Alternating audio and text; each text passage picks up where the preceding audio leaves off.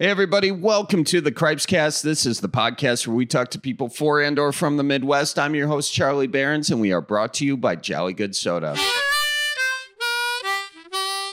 Hey everybody, welcome to another episode of the Cripes Cast. Folks, today we have a very special guest. Uh, if you've seen Impractical Jokers, you know him. He's doing a whole stand-up tour now, Joe Gatto, just in Milwaukee. Uh, very funny guy, and just an honor to talk to him.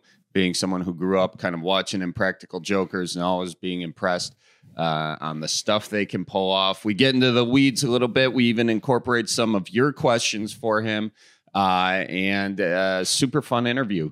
Joining me in this intro is the fearless executive producer of the Cripes Cast, Colleen Maraca. Colleen. How's it Uh, we are uh, we got some tour dates coming up, uh, and those I know we got Vegas, obviously Kansas. What what else is cooking? We have shows in Reading, is PA, Pennsylvania. Uh, over there in Pennsylvania, yeah. yeah, we have uh, Las Vegas on October 8th. Then we have a little leg of Kansas, Missouri, Indiana um, on October 12th, Wichita, Kansas, October 13th, Kansas City, um, Missouri on the 14th. We got Springfield, Missouri on the 16th. We've got Evans, or 15th, we've got Evansville, Indiana. And then we actually just added an early show in Rochester, Minnesota on October 21st. So October's got a So lot a of bunch of dates. them. Yeah. A lot of dates in October. Nice. Yeah. Nice. So if you want to see uh, the live stand up show, just had a lot of fun in Chicago this past weekend, uh, playing the Den. We did a few shows there. And then uh, I got to go to the Packers Bears game and watch the Packers win, watch Jordan Love's first touchdown pass of the regular season. Um, it was awesome. And the Bears, Colleen, um, uh, unfortunately, they still suck. Colleen uh, is not a Bears fan. I'm I'm from yeah, I don't really have any affiliations. Cubs I, fan, though. I just like being controversial. So when I was with all my Bears fans, like family this weekend, I was Mhm. like, "Go pack, go!" And they're like, like they just were getting pissed at me. I just like to say stuff. No, to you're just you're off. one of those. You know, Miles is that way as well. Yeah. Miles being from Fargo, they didn't really have a football team, so he would always he- and the Vikings were closest, so he would just be a contrarian. So you're one of those Yeah. sort of saboteur. Uh, Well, yeah. not really football fans, but just I mean- someone who gets in the weeds. Yeah, I was born in Chicago, grew up in Minnesota, and then I live in Wisconsin for the past however many years. So it's like, and then You're my confused. mom's, and then yeah, exactly. And my mom's a Browns fan because she's from Ohio. So it's like, there's no Yeah, the only thing. Yeah, we I don't really care as long as like there's a good tailgate. That's all I really care about. okay. In it for the drinking. That My executive that, producer. that in the Instagram picture. Where where can I sit center field, or or uh, where can I sit on the fifty yard line to look really God. cool? I will be there. Yeah. You got me. Yeah, you are the worst sports fan. I love it. I'm Okay. experiential. I like the experience. Okay. Well, anyways, uh, the game was super fun. I went with Don, who's uh, and his son Alex, and Don promotes some of my shows.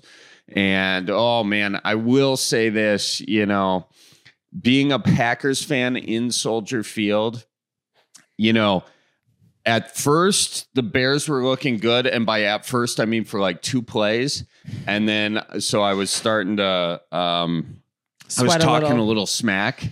I if, the Packers are down, it's easier to talk smack, you know, because they're down. But then when they're winning, then I started talking a little bit more smack. But when they really started to kill them, and it was really looking sad for the Bears, I had to tone it down. You know, I had Yeah. to, I had to because I my Midwest started like these people were not happy. the, the Bears uh, fans, at least uh, in the general vicinity of where I was sitting, they thought they were going to have a great season. They actually Yeah. thought it was going to be uh, a winner, and um, as it turns out, uh, looking like a very typical Bears season. But um, sorry to all the Bears fans in advance. I just can't change it. Uh, Packers fan uh, at heart. Anyways, um, that being said, uh, I think we should uh, just hop into it, get into my conversation with Joe.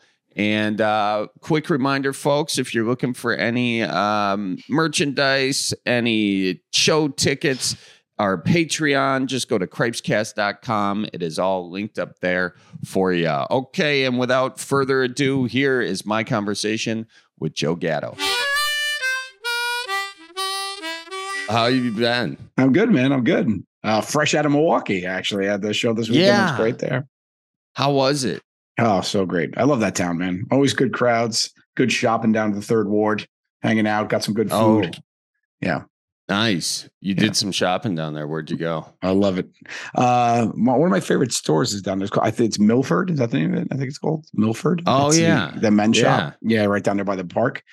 And when I walked out of the park, it was so weird. I walked out of the park and there was this like class that's sitting in the park around and they're all drawing. It was an art class. One guy sitting in the middle, like on the rotunda, and then everybody just seated around, all the students. And one girl recognized me and goes, Joe. And I go, and I look, I go, hey, and she goes, Can I get a picture? And the whole class was like, what? And she was like, it's Joe. And I was like, and I walked over, I was like, yeah. And in the middle of class, and the teacher goes, all right, let's just get a class picture. So I took a class picture with these art students that half of them didn't even know who I was. It was very funny. do, do you get that a lot? Yeah, I do. I get, I get, uh, you know, it's it's funny because like I look familiar, but not exactly like they don't know exactly where they know me from. I kind of right, like, right. So like, you kind of get that the, side. I think. Yeah, you're the guy, are you? Who he? Who's this guy? This guy? And then you always get the one person that's like, I don't know you. I'm sorry. I'm like, don't be sorry. It's okay. you don't have to know me. yeah, you don't have to apologize for that. It's such a weird thing. I feel like sometimes it's, uh, you know, if you're in that position. I was talking to a buddy of mine who uh, he used to get recognized like all the time, and then his kind of thing started to fade a little bit. So he and he was complaining about when he got recognized all the time, and then uh, as soon as that problem was solved, he was like, "My career's ending," you know. So. I mean, it's a weird he's got one. You have like people forgot well, forgot about me. Nobody loves me. Oh, sure, I'll take a picture. yeah, it's just where you're standing out there, kind of looking around, you know, hoping someone notices you. Um, so we we have fun when we go shopping. Like I'll be with my friends and whatnot, and like if I want to like see if I can get like if we're not getting seated at a table, let's say like quickly, like I'll walk in and if I have like sunglasses on, I'll always do like a big reveal. Like I'll walk in and I'll just go up to the hostess stand and pretend I'm looking. I'll be like, what is uh oh hey i'm sorry now i'm just looking at the menu. This is the uh and i just went and if somebody wants to take a picture with me i'll pull them in front of the host stand. I'm like oh sorry yeah. this is happening. I'm getting i'm getting flooded. Could we please get seated? And they're like oh who are you? Table for three. Just please help us. What what is um kind of I guess first I just want to talk real quick about Milwaukee. How many times have you um, uh, been over to Milwaukee? And uh, is there? Do you have any like weird audience interactions? Because I, I like to ask that sometimes if if buddies of mine who have done Milwaukee shows, because for whatever reason, I, there's there's always seems to be something that uh, comes out of Milwaukee that's a little goofy. Any any experience with that, or Wisconsin more broadly? Well, I will say that I did my first stand up act ever solo in Appleton, Wisconsin. I did my first act in Skyline? January of yes, did the Skyline in uh, January of 22. Um, it was my first ever. I was with my boy Steve Byrne, my uh, and my friend, uh, you know, one of the comedian Jiggy, and we did the show. And I did my yeah. first solo stand up set, and it was uh, it was unbelievable. But it was Saturday night, January, Green Bay. Uh, at my Sunday night show, the Green Bay Packers had a game. There was a snowstorm. They lost. People came in and were just absolutely miserable. that is and it was that like the worst time to do a show. Like, I was like, this is, I was like, this is my life now. I'm in trouble. But the crowds were great, man. It was, it was really fun. Sold out shows, like really nice. That that that uh, that club's really great. And uh, but it was just funny that my first thing is there. But I always say like it was the whitest crowd I've ever seen in my life, like zero diversity. And I say, and I and I I always make the joke. It was like I jumped into a bowl of milk and I was talking to marshmallows. Like that's how white the crowd was. but yeah, it was, it was a really weird weekend. It was a very interesting weekend for me because because I was just getting to the foray of you know being on stage by myself in a stand up format and all that. But it was uh, it was good. I mean, and like I said, like Milwaukee is I've been through Milwaukee a bunch. We played there at least twice with the boys, maybe even three times. And then I've been there solo uh, once to, to, Milwaukee, and then I've been through uh, Appleton, and it's just always you know it's a it's a good state for me. It's a good good, good crowds all the time. Yeah, yeah. What is um like so what inspired sort of the uh, transition into stand up for you? So I had to, you know, I had a change in situation in my personal life and I had to figure it out. So I had to take a step away and and you know, things happened and I was like, okay, what am I going to do here to pay the bills, you know? And uh, I also, Yeah. you know, live to make people laugh. Comedy is my a love of mine. I was like, what can I do? So I had to talk with my team and they're like, well, you're a live performer. You've been performing live since 99, you know? So they're like, why don't you Right. get up in front of the crowd and try stand up. And I was like, okay. I was like, how does that really work? And I got some stand up friends of mine, you know, just hashed out some talking. And I always, in the formats we did with the show, it was kind of like when we did the live show with the boys, which I toured, you know, six years, seven years with them in all, you know, these arenas and whatnot. It was just like basically everybody like told a story and then you chimed in on everybody else's story and whatnot. But everybody even had a chunk. So I was like, okay, well, I have that technique down to being able to tell a story. And so my sets are really just like storytelling because I've had such a crazy, crazy life at this point, you know, crazy 47 years. So I just dove in. I was like, okay, what stories are fun to tell? And, you know, what can I tell about my friendship with the guys that you don't see on TV? And I just had so many stories of just like our friendship and, and things. And then it opened up more into like when I started about, you know, parenting and my dog rescue and all this stuff. So the show quickly evolved from this skyline comedy club show. Within three months, I was doing theaters because I had this bigger show and so many people wanted to come out and see me. So it was just like I evolved and I was like, all right, I got to put together a good hour here.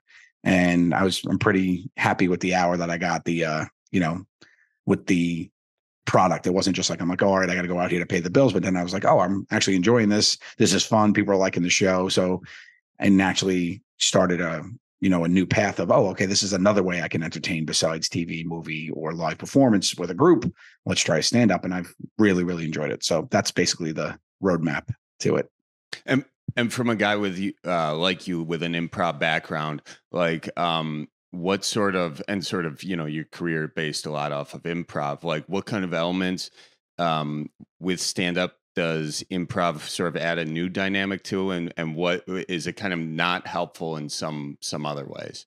yeah in the beginning it was helpful because i'm not afraid to try stuff on stage as i'm building my hour right? So if like i felt like something hit or i felt something with a joke and i just went with it i was like you know what? This might be funny. Let me try to talk about this. And i would just evolve Yeah. the story and then when i would see what hits i would go you know?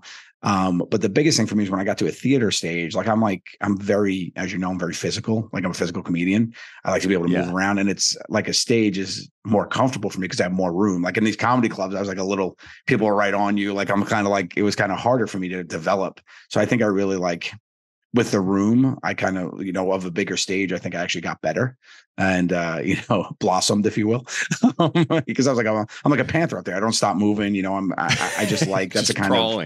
I'm just rolling around like uh, you know, and I like to you know see that kind of stuff. So it's it was it was interesting for me. I think the improv in the beginning gave me the confidence just to be like, I'm gonna try to talk about this, or I see this guy, let me do some crowd work with that and and whatnot. Because we did crowd work in the live shows too. But the big thing with the live shows with the guys was it was you know four people. You only have to be 25 percent of the funny. If you try something that doesn't work, somebody's got your back. You know, so it was like Right. barely failed barely you know with with you when you're up there with your best friends that you know are funny and you know you're funny together so that was that was a little bit of the transition i would say the thing that hurt me the most was i'm not good at memorizing you know i'm not good at like re- repetition of it so in the beginning like when i knew i was telling my stories they would be they were a little static because i'm trying to remember and not really performing it if that makes sense you know Totally so, makes sense. Yeah. So that was, and then I was like, you know what? Let me just embrace it and just talk about it. Remember what I want to hit, do it a little free form, and then it just flowed. So I think I had to get over that hump naturally. Yeah, I mean, did you do a thing where like you know sort of your punchline to think you're landing on, and then just saying that a bunch to get it on the tongue, Yeah. get that muscle Yeah. memory, and then yeah. just And the flip the of that rest of too, the flip of that too was like if I said something that I thought was funny and I was like, I probably have something funnier here. I'm not going to say that punchline. Let me say something else. And I won't think about it till I get on stage. And that's how I found a lot of my stuff. And I was like, that's the one. And then I'd remember it. And then I would incorporate that punchline. Like a lot of my punchlines, you know, changed within months of, you know, because some was funny, but some was funnier.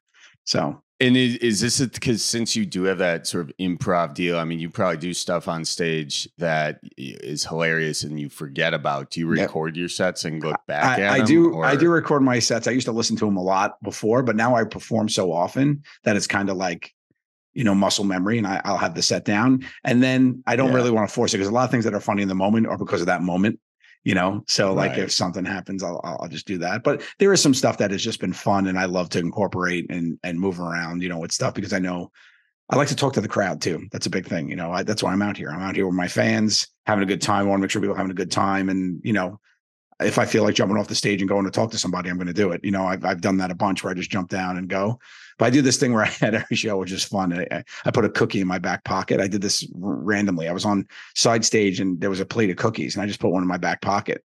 And I went out and I was just looked around the crowd. And I looked at somebody who wasn't really, you know, there was kind of the plus one, like was kind of in it. There was this guy, this bigger guy, and he just had his like his arm crossed and he was looking, and his lady he was with was like all smiles. And I was like, Oh, sir, did you not want to come here tonight? And he's like, No, I didn't. He's like, I was like, Do you know who I am? What were you expecting? And I named whatever the set was, who was coming next. I think it was like the Phantom of the Opera was playing there. So I was like, I was like, Did you think I was the Phantom? It's all right, laugh, whatever. And I said, Come here, it'll be all right. And I jumped down and I took the cookie out of my pocket and I said, Take this, it's on me. And he lost it and everybody laughed. And I was like, This is funny. So now every time I go out, I have a cookie in my pocket. And I do that bit where I find somebody. But that just came from a moment of a plate of cookies before they announced me on the side of the stage. And I was like, this could be fun, you know? Yeah, yeah, yeah. And now it's kind of like that thing that uh uh can always rescue you if a show or if uh something's not going great or whatever. Yeah, and it's a Have fun way to cookie, it'll be start too. right. Like it's a fun way to start. It's like, you know, this guy's an idiot. Let's like, let's get out there, laugh, have a good time, you know? So Right. Yeah. Um, what's kind of been um, one of your favorite topics to sort of mind for your stand up? You got your family, you got the work you do with dogs. Uh, you mentioned both of those. You got, you know, stories from the road. Um, is it been that kind of stuff or has it been like sort of moments of just observational things in your life currently? I don't have I don't have much observation stuff. It's really story based, and there is observation stuff mixed in. Like I talk about when I was younger, I wasn't really an athlete. Then I talk about my perspective on sports, you know, a little bit, Yeah. and go weaving it. But it, it's all kind of combined. But I think the th- main thread of it all is basically just getting to, you know getting to know about me. You know, so I Mhm. talk about everything about you know I start with my friendship with the guys, and then into parenthood, and then growing up with a crazy Italian mother is a huge thing. My mother was a huge influence. She has millions of stories. You know, I had a crazy Sicilian uh, mother who was, um, I was the her baby boy and would do anything to protect me. So I have so many stories about me as a geeky child and her coming to my rescue. Uh, you know, things like that. And then, of course, just like I've had a very lucky, fortunate life where I've just been in situations where I'm meeting people and, and stuff like meeting celebrities and just being in places that I've just made these crazy, you know, events. So I like to shed light into that too. Right, right. And and um, for those who don't know, where did you grow up, and uh, what was kind of your childhood like in your up? So I grew up in Staten Island, New York. I went to an all boy Catholic high school. That's where I met the guys. Um, called Monsignor Nice. Farrell. Me Yeah, too. Yeah. and in high school, I was I was a mathlete and a bowler. Go Strike Force, my peeps, and uh, you know, so I was I was really yeah, I was crushing it.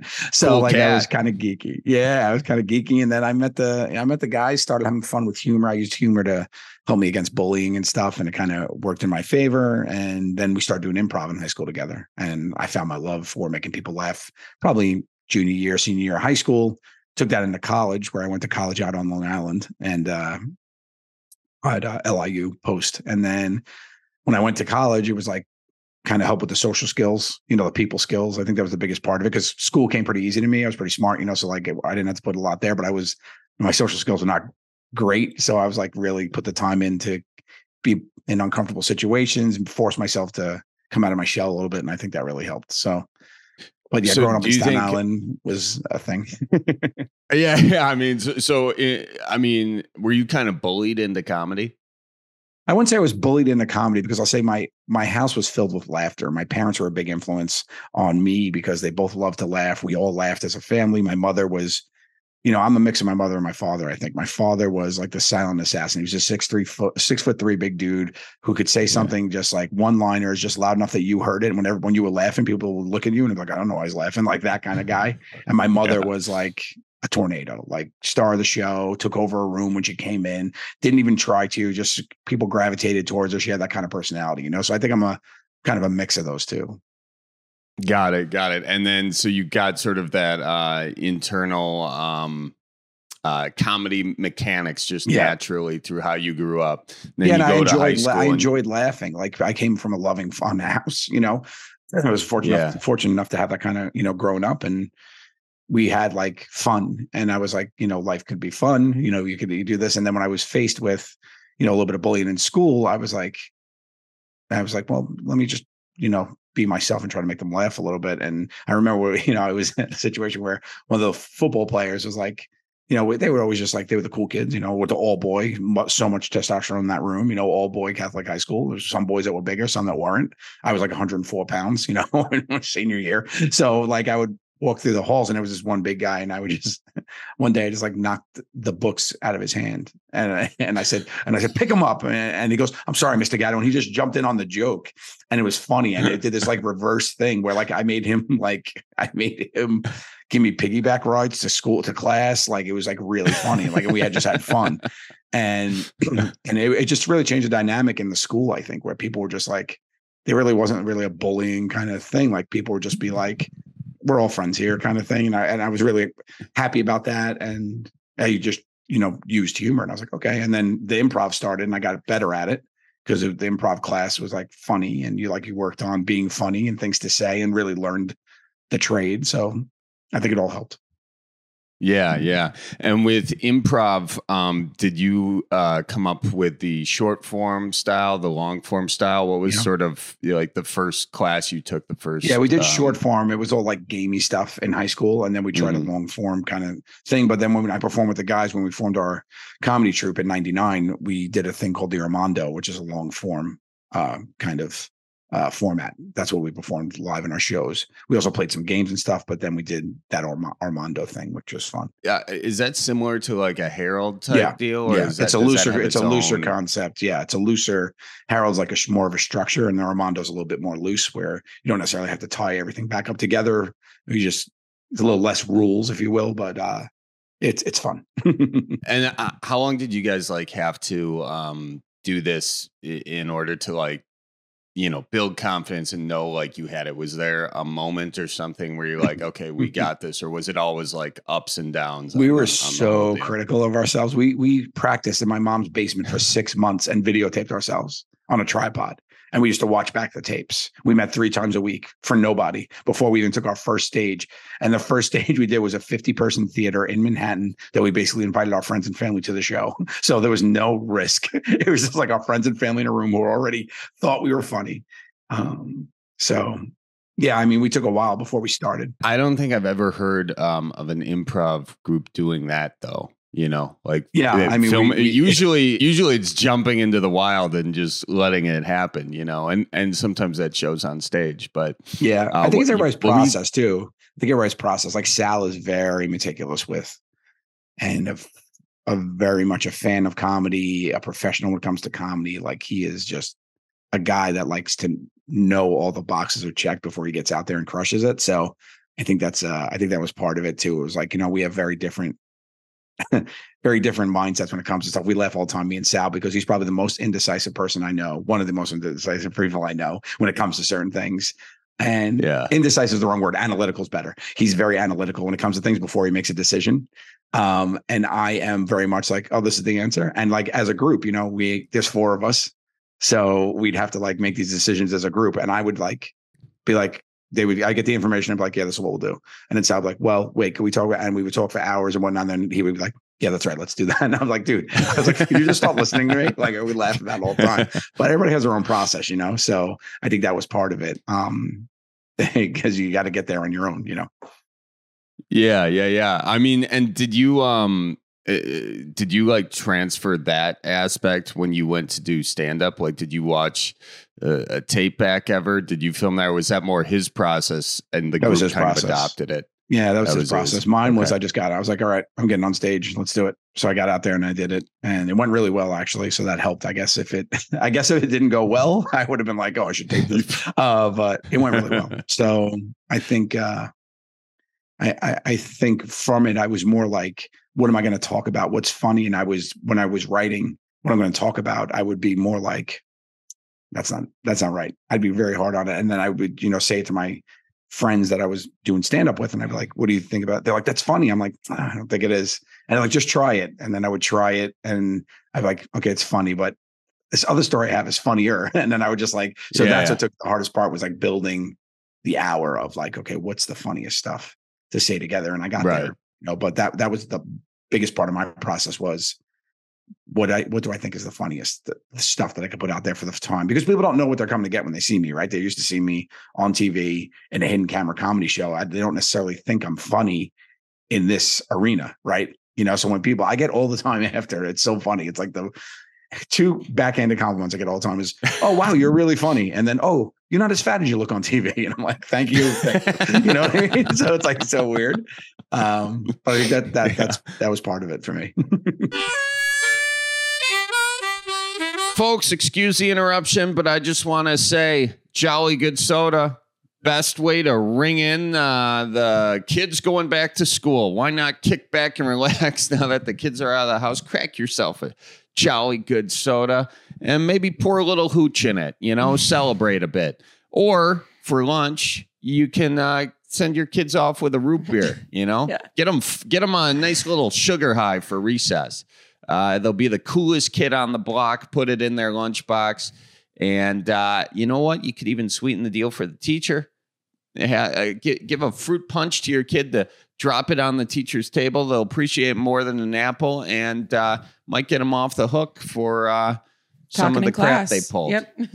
You you never know. You never know. Make it a jolly good, folks. Jollygoodsoda.com. And hey, are you one of the many that put their summer project off and now you're getting to it this fall when the weather's not as nice? So you're like, ah, might as well be in the garage. Well, you're in luck. Fleet Farm has you covered. Check out their huge selection of power tools and equipment from top brands like Milwaukee and DeWalt and many, many more. They have tools for every job, whether you're a veteran handyman looking for an upgrade or a DIYer finishing up your first home project. And also, I'll say this they got a lot of great fishing gear for you fall fishing fans. You know, nothing better than putting a perch on a big old bobber, tossing it out into the big hole in Lake Winnebago and hoping a northern comes in and turns that perch. You know, you got to let the perch go a little bit. You got to let that bobber go. Don't set the hook yet. Wait for it to turn the perch in its mouth. Then, boom, set that hook. Colleen is um, doing the thing where she's rubbing her forehead. So I'm going to end the uh, fishing analogy. And Colleen, finally, Cripes Cast. Where can, uh, how can they uh, support the podcast? Yeah, so the best three ways to support the podcast. Well, first of all, you can just go to cripescast.com and do all of these three things. But first, we have new Midwest merch. We're doing new styles pretty much all the time, and there's something for every occasion. So if you go to cripescast.com, click on the merch, you can get anything there. Um, see Charlie on the road. Go to cripescast.com again, click on tour. We have updated dates, new shows. When stuff gets sold out, don't go and cry yourself to sleep, there's a good chance we potentially could add a show. So just be on the lookout constantly for that. And then lastly, patreon.com slash Charlie Berens to get behind the scenes footage and uh, on the road tour uh, footage and all that type of stuff. Uh, patreon.com slash Charlie Berens. Thank you, Colleen. Now, ladies and gentlemen, back to my conversation with Joe Gatto. When was it with um, the improv when you guys got the opportunity for the show? How did you? I mean, you had a successful troupe, and then how did the show come to be? What was sort of the inciting moment for that? we we we failed multiple television show pilot things for a while. So we got a pilot.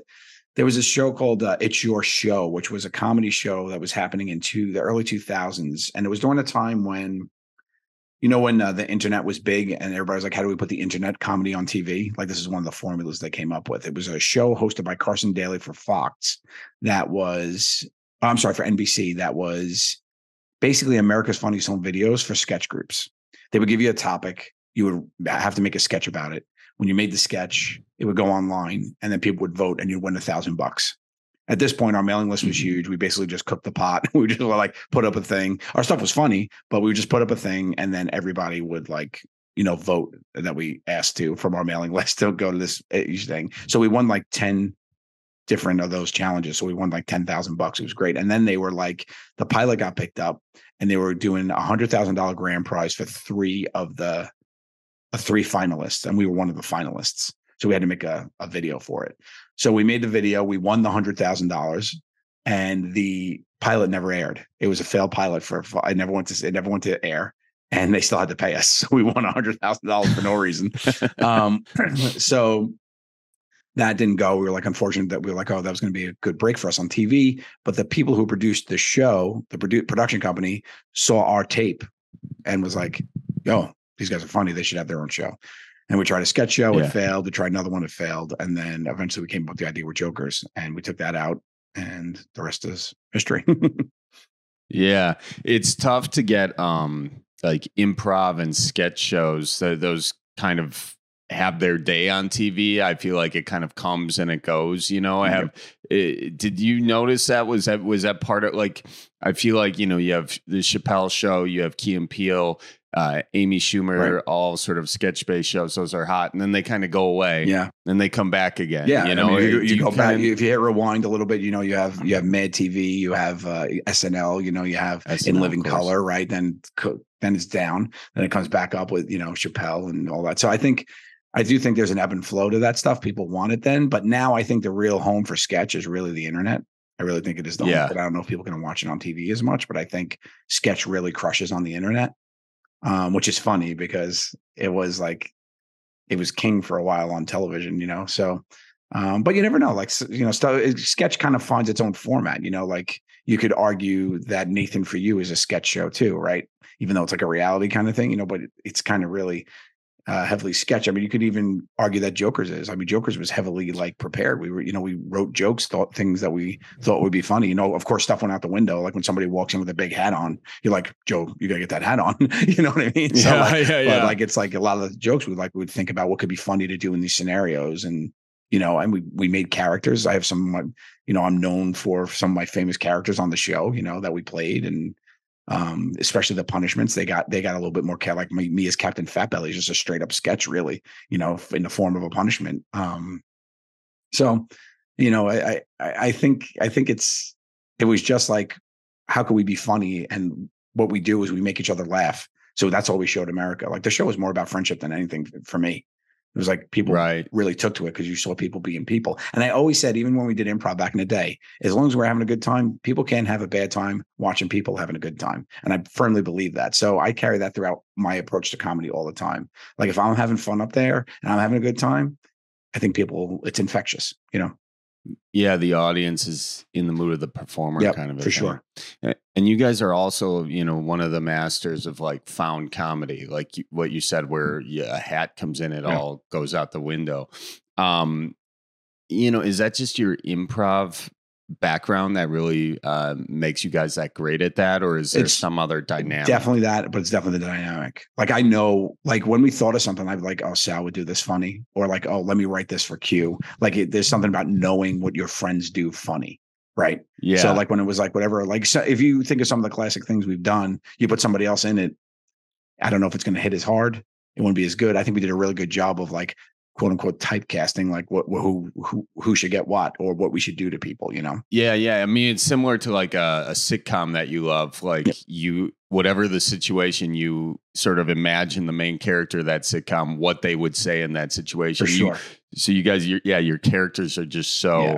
Yeah, you're writing for. George. You're writing for George. You're writing for Kramer. What do you? You know, Right, it's going to be right. completely different. You know, so it's like, I think you know, you know is. If you want somebody to be, you know, knock weird out of the park, you're picking Murray. Like the guy just knows how to be creepy and sell it, and just like be like odd and not break. Like he's like good like that, like being odd. You know, but you know, if I come off as odd, I come off a little bit more crazy, where he comes off like very convincing that he's weird. You know, like so I don't know if that's people's personalities and whatnot, but it's it's a little bit like you know what it is. Like I would have an idea for something, and, and there'd be times where we would be like, okay, you know what?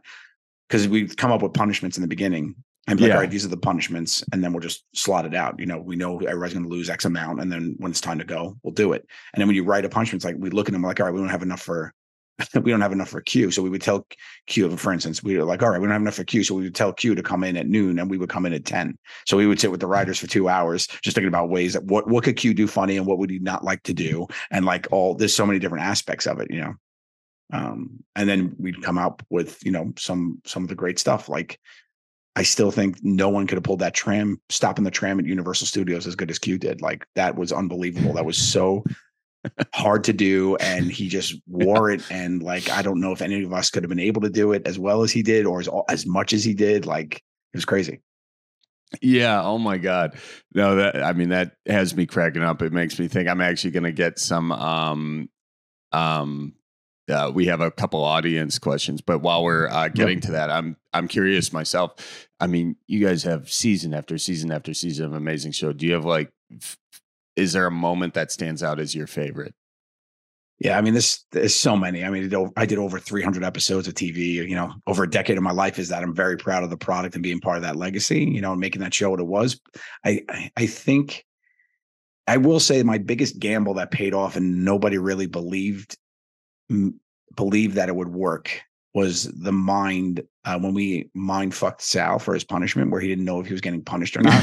so we had this idea. I had this idea like Sal is his own worst enemy, where I know Sal gets in his own head, and I was like, you know, it could be really funny if we just send Sal into a friggin' tornado in his own mind. So we did this thing where we were filming a challenge in in uh in in Union Square Park in in the in the promenade where we always film. And we just had all these little things come and we just keep going to Sal. Well, it's your punishment. No, it's not. Yes, it is. No, it's not. And we just kept flipping on him. And he, you could watch him wind up and just go. And it was one of those things where we had a code with each other, especially by the, I think that was in the sixth or seventh season, but whatever season that was, like right after the third season or second season, when we all knew what we were doing, we would just be like, guys, um, it's going to work. Let me do it and you just look each other in the eye. If somebody said that, end the conversation. You know, it was really by committee of everything. but there'd been times when Q would be like, Yeah. "It's gonna let me do it," and I'd be like, "Okay." Like it, it's everybody's show, right? So the punishments were always hard because everybody had to be on board, and we were. Q and I were just going back and forth. He's like, "How is it funny?" I'm like, "It's it'll be funny." He's like, "You're just gonna have a guy come with cement, and you think Sal's gonna think that he has to step in cement?" I'm like, "Yeah." He's going to have nice sneakers on. He's a sneaker whore right now. So he's going to have great shoes on. And what does he say in the cut? He's like, "Oh my god, I can't stop. I have these shoes." And I'm like, and like when he said that, Q just looked at me and he was like, "You're right." and he jumped in and we had a Yeah. blast. Like it was such a good time to do it. Um, and I think that's one of the ones I'm most proud of because it also speaks to how well we knew each other. You know, it speaks to what the show was really about. You know, that is that one. That one's one of my favorites. And the other one that I couldn't believe we pulled off was the long con on Sal, where he really thought he was going to get arrested for grabbing that nose on the uh, yeah, so he he thought it- we had filmed a challenge, and because a lot of behind the scenes stuff is crazy. We had filmed a challenge where uh, we were playing get, "I'm going to get your nose," and Sal jumped up on uh, a federal building and grabbed the statue nose of a statue. We all laughed. It aired two months later in the production office. There was a letter came in, and our our showrunner came in and he said, "Guys, he's like, I have to go to a deposition because uh, we trespassed on public property and put it on air. And we're like, what? And he showed us the letter, and we were like, again, the writers were like, this is stupid. Don't worry about it. Blah, blah, blah. He's like, I know. He's like, I know it's dumb. We got, but I got to go, whatever. So he leaves the room. The next day, I'm in for a meeting. I did a lot of the production. So I was there a lot, like getting in there, talking about scheduling and all that. That's what I loved. So I'm in there. He gets a letter. Yeah. He's like, hey, he's like, they called off the thing. Uh, they called off the meeting. And I was like, and I just went, no, they didn't. I said, they didn't call off the meeting. This is going to be a Sal punishment. And he's like, what? I was like, we're going to make Sal think he's going to pay a fine. And he's like, what? I was like, yeah. I was like, we're going to make this a whole dragged out thing over a year, and then we'll make him go next season because we had just got renewed for the next season.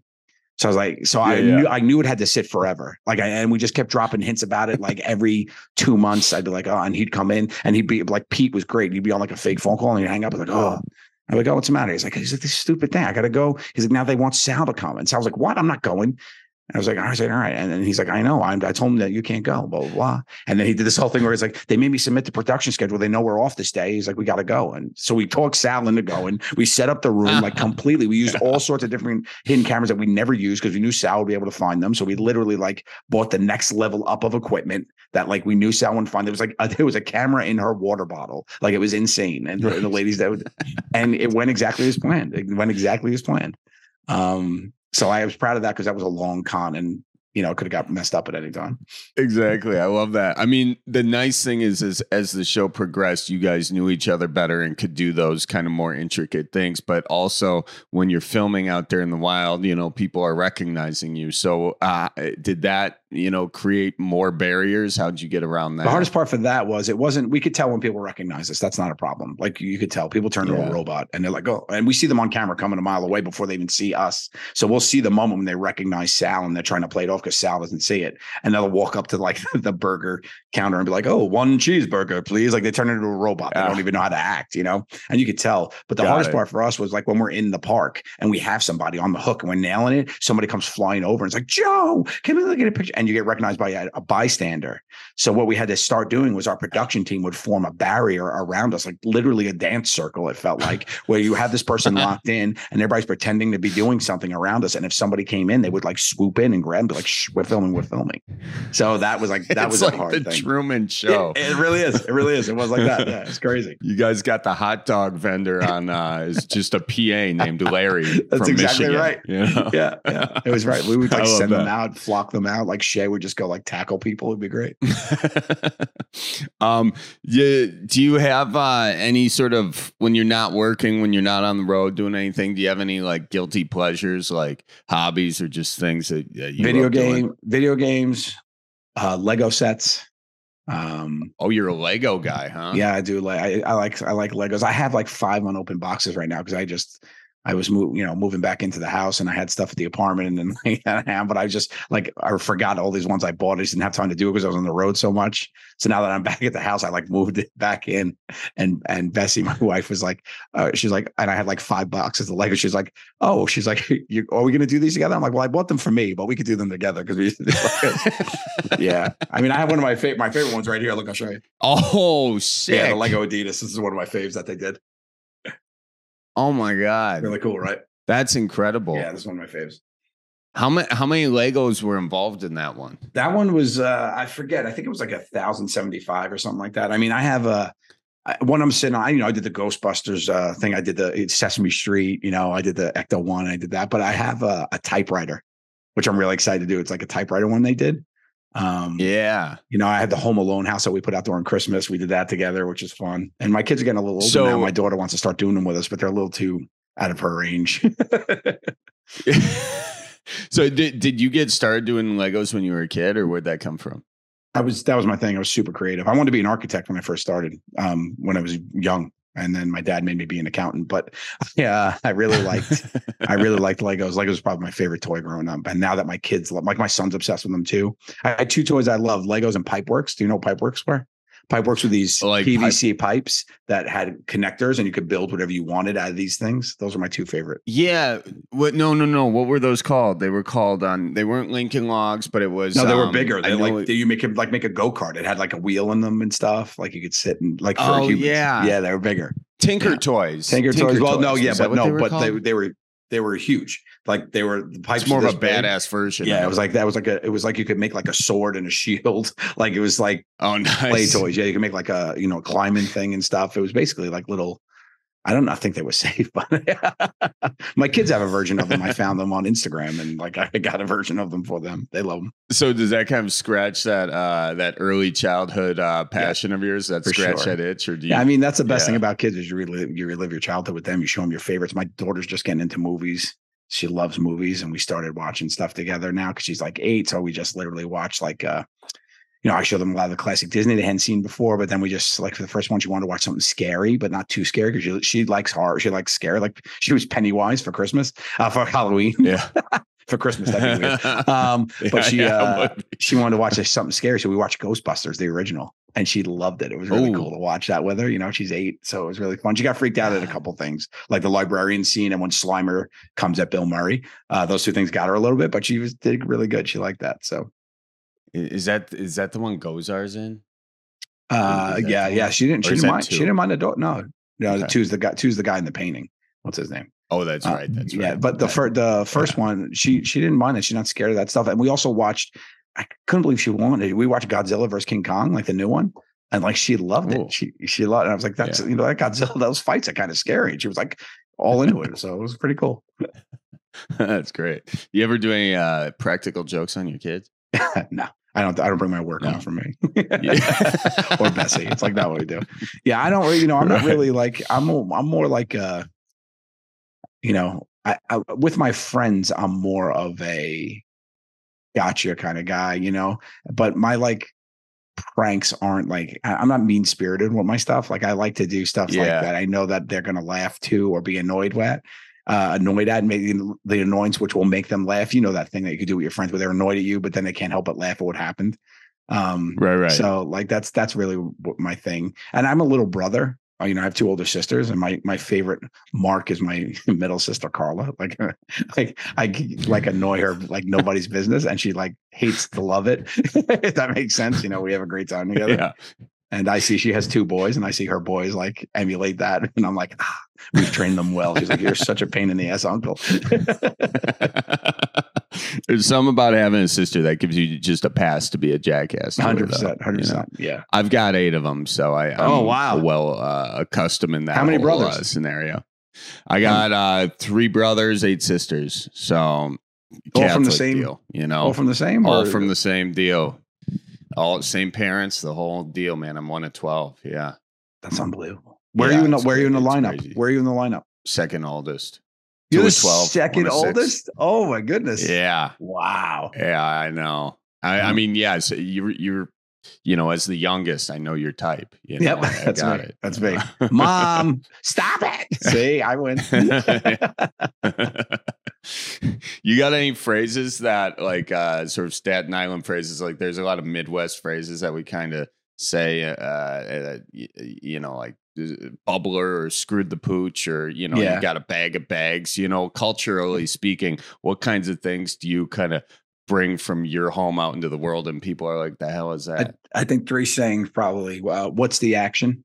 Is a big thing I always say when I'm talking about like what's the discount, how long's the wait. It can mean whatever. I'm gonna go up to like a host, like what's the action here? And like, what, like how long's the wait? You know, it's like what's the action? Is I always say. Um, I grew up in Italian, you know, with, my uncles and everything. So on the brotch is a big one. When, when it's like something's free, it's on the arm, it's on the brotch. You know, I it's like what's it's on the brotch, and then I call money scatol. so like I mean, like what do you call it? Scatol. It means like escarole Oh, yeah. is the Italian like you know leaf green, and it's called you know scatol is a slang term for it. So I'm like, uh, you got the scatol for us? So I got to stop and get some scatol if we're going to the casino. You know, like that kind of thing. those are great. Yeah. Those those sound like a lot more cool than I think. You know, we call Yeah. like a water fountain a bubbler. You know. Oh, I got you. If you're looking for something like that, I don't think. No, I don't think I had anything too weird like that. Yeah, I mean, y- y- the the skadal. Did Yeah, I say that right? money. Scatol. Yeah, Okay. yeah. You could even call it skiad if you want. You'd bring it down to skiad. I love that. All right, I know you got a, a hard out here, so I just want to rip through uh, a few more of these uh, audience questions we have. What was your first job? I scooped ice cream at the Big Apple Bazaar for my dad's friend Tony, who paid me cash under the table four dollars an hour. Nice, nice. Little and then my first skadal. real job was at Party City. I was a stock boy for four years at the Party City there and uh, in Staten Island. Oh, nice. Okay. All right. Uh, wi- did you have any um with, with that money under the table? How long did that whole scenario last? It was a summer. It was a summer. It was a summer. It was gig. just one my summer. first summer. Yeah, Okay. fourteen year old gig. Got it. Got it. Uh, who were your co- uh, comedic influences growing up? Mel Brooks for sure, um, hands down. I think Mel Brooks. Like I liked comedic movies. Really, I was like a movie guy. Like I told you, I would say Tim Allen too, Mhm. because me and my dad used to watch Home Improvement, and his was one of the first um, stand up hours I remember, like seeing watching with my dad. Um, I would say him. Richard Jeni was another one that I, I watched. Um, I would say Looney Tunes as well. The you know I would say the you know those uh, that kind of comedy. Um, slapsticky kind of you know physical stuff definitely was it airplane of course um was Airplane's huge a great one. oh my god yeah and you know zucker is like a good friend of ours now too and i can't believe that you know he's such a cool dude That's And, you know yeah. Isn't that crazy to get to a point where like your hero becomes uh, one of your buddies? a buddy yeah like texting me on my birthday it's like crazy um, I want to touch on um, sort of the work you do with um, uh, animal rescue or dogs specifically. Like, where did that all come from? What's the story there? Yeah. So last November, we launched Gatto Pups and Friends, my nonprofit out here in New York. And we went from basically a hobby of just rescuing dogs to being like, how can we make a bigger impact? And we were like, you know what, we could start up and start finding homes for these dogs. That's not just our house. so we started uh, adoptions. We actually just did our 36th adopt out yesterday. We got two more going today. So it's like, it's been going really well. Um, and it came from basically, we had bought our first dog, Cannoli, 10 years ago, eight years ago, nine years ago Mhm. and she had a lot of health problems. And within within a year, I had to spend four thousand dollars on surgeries to fix her. And we like it made Bessy go down this rabbit hole of like puppy mills and whatnot and educate ourselves on, you know, that whole thing and then shelter animals and the put down rate and no kill shelters and what they go through. And, you know, so we got our first rescue, Biscotti, who's my favorite dog. Don't tell the other ones.